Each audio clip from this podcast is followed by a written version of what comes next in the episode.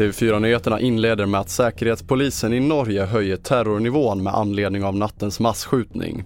Det var runt ett-tiden under natten som polis larmades till platsen och snabbt kunde gripa en 42-årig man som nu misstänks för mord, mordförsök och terrorbrott. Två personer sköts ihjäl och tio skadades allvarligt och dagens Pride-parad i Oslo har ställts in, rapporterar norska medier. Så hörde jag skudd, bam, bam, tre gånger. Och så sa jag till dem, eh, de måste ringa till politiet så fort som möjligt. Och så löp jag in till Williamsburg och fortalte dem att de måste stänga musiken nu. Och att det är seriöst ting som har skett. Ni hörde Mustafa Farah Hussein, krovakt i Oslo, som bevittnade händelsen.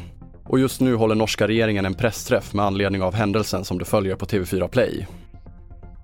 Och vi fortsätter med NATO och Sveriges och Finlands pågående ansökningar till NATO där generalsekreterare Jens Stoltenberg meddelar att han under dagen haft ett bra samtal med Turkiets president Erdogan. På tisdag börjar NATOs toppmöte i Madrid där förhoppningarna har varit att ansökningsprocesserna ska kunna gå i mål. Samtliga 30 medlemsländer måste säga ja för att Sverige och Finland ska släppas in. Och vi avslutar i Ukraina där ryskt stridsflyg för första gången beskjutit Ukraina från belarusiskt luftrum uppger Ukrainas militära underrättelsetjänst. Belarus är nära allierat med Ryssland och rysk militär har under invasionen haft fritt tillträde till Belarus men däremot deltar Belarus inte i kriget. Fler nyheter hittar du på tv4.se. Jag heter André Metenen Persson.